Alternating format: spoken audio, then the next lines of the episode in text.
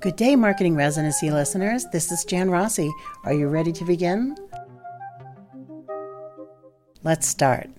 Today we should do a little task. Do you know where the domain URL sits? The one that is for your particular website? A lot of people don't know because they've hired somebody who has it in their account. It's not in your account. Well, we got time now. We have, there's a lot of cleanup we can do, not just in our physical environment, but also with our businesses. The domain that you have for your business, whatever the name is, blah blah blah.com, that should be sitting in an account that you control. This way, if the person abandons their account, and something bad happens between you and the other person holding it, that you're not left in lurch and you don't have to struggle to try and get your domain name back. Had a customer call me up very innocently, "Hey Jan, do you know where my uh, do you know where my domain is?" I'm like, "Oh, I bet you his website went down because nobody paid the uh, the fee." And um, I do believe, you know, I told him, I said, "You were in control of your own domain, and I knew you were letting a company handle it. People only do stuff when it, you know, is a disaster sometimes." So I told him a way to easily get it. You go to GoDaddy, go to scroll way down to the bottom of GoDaddy. There's an area there called WHOIS. Under the WHOIS area, put in your domain, and it will, after going through some CAPTCHA stuff, it'll go through and say, "Oh, this domain is hosted with Bluehost, and it expires this time," which is probably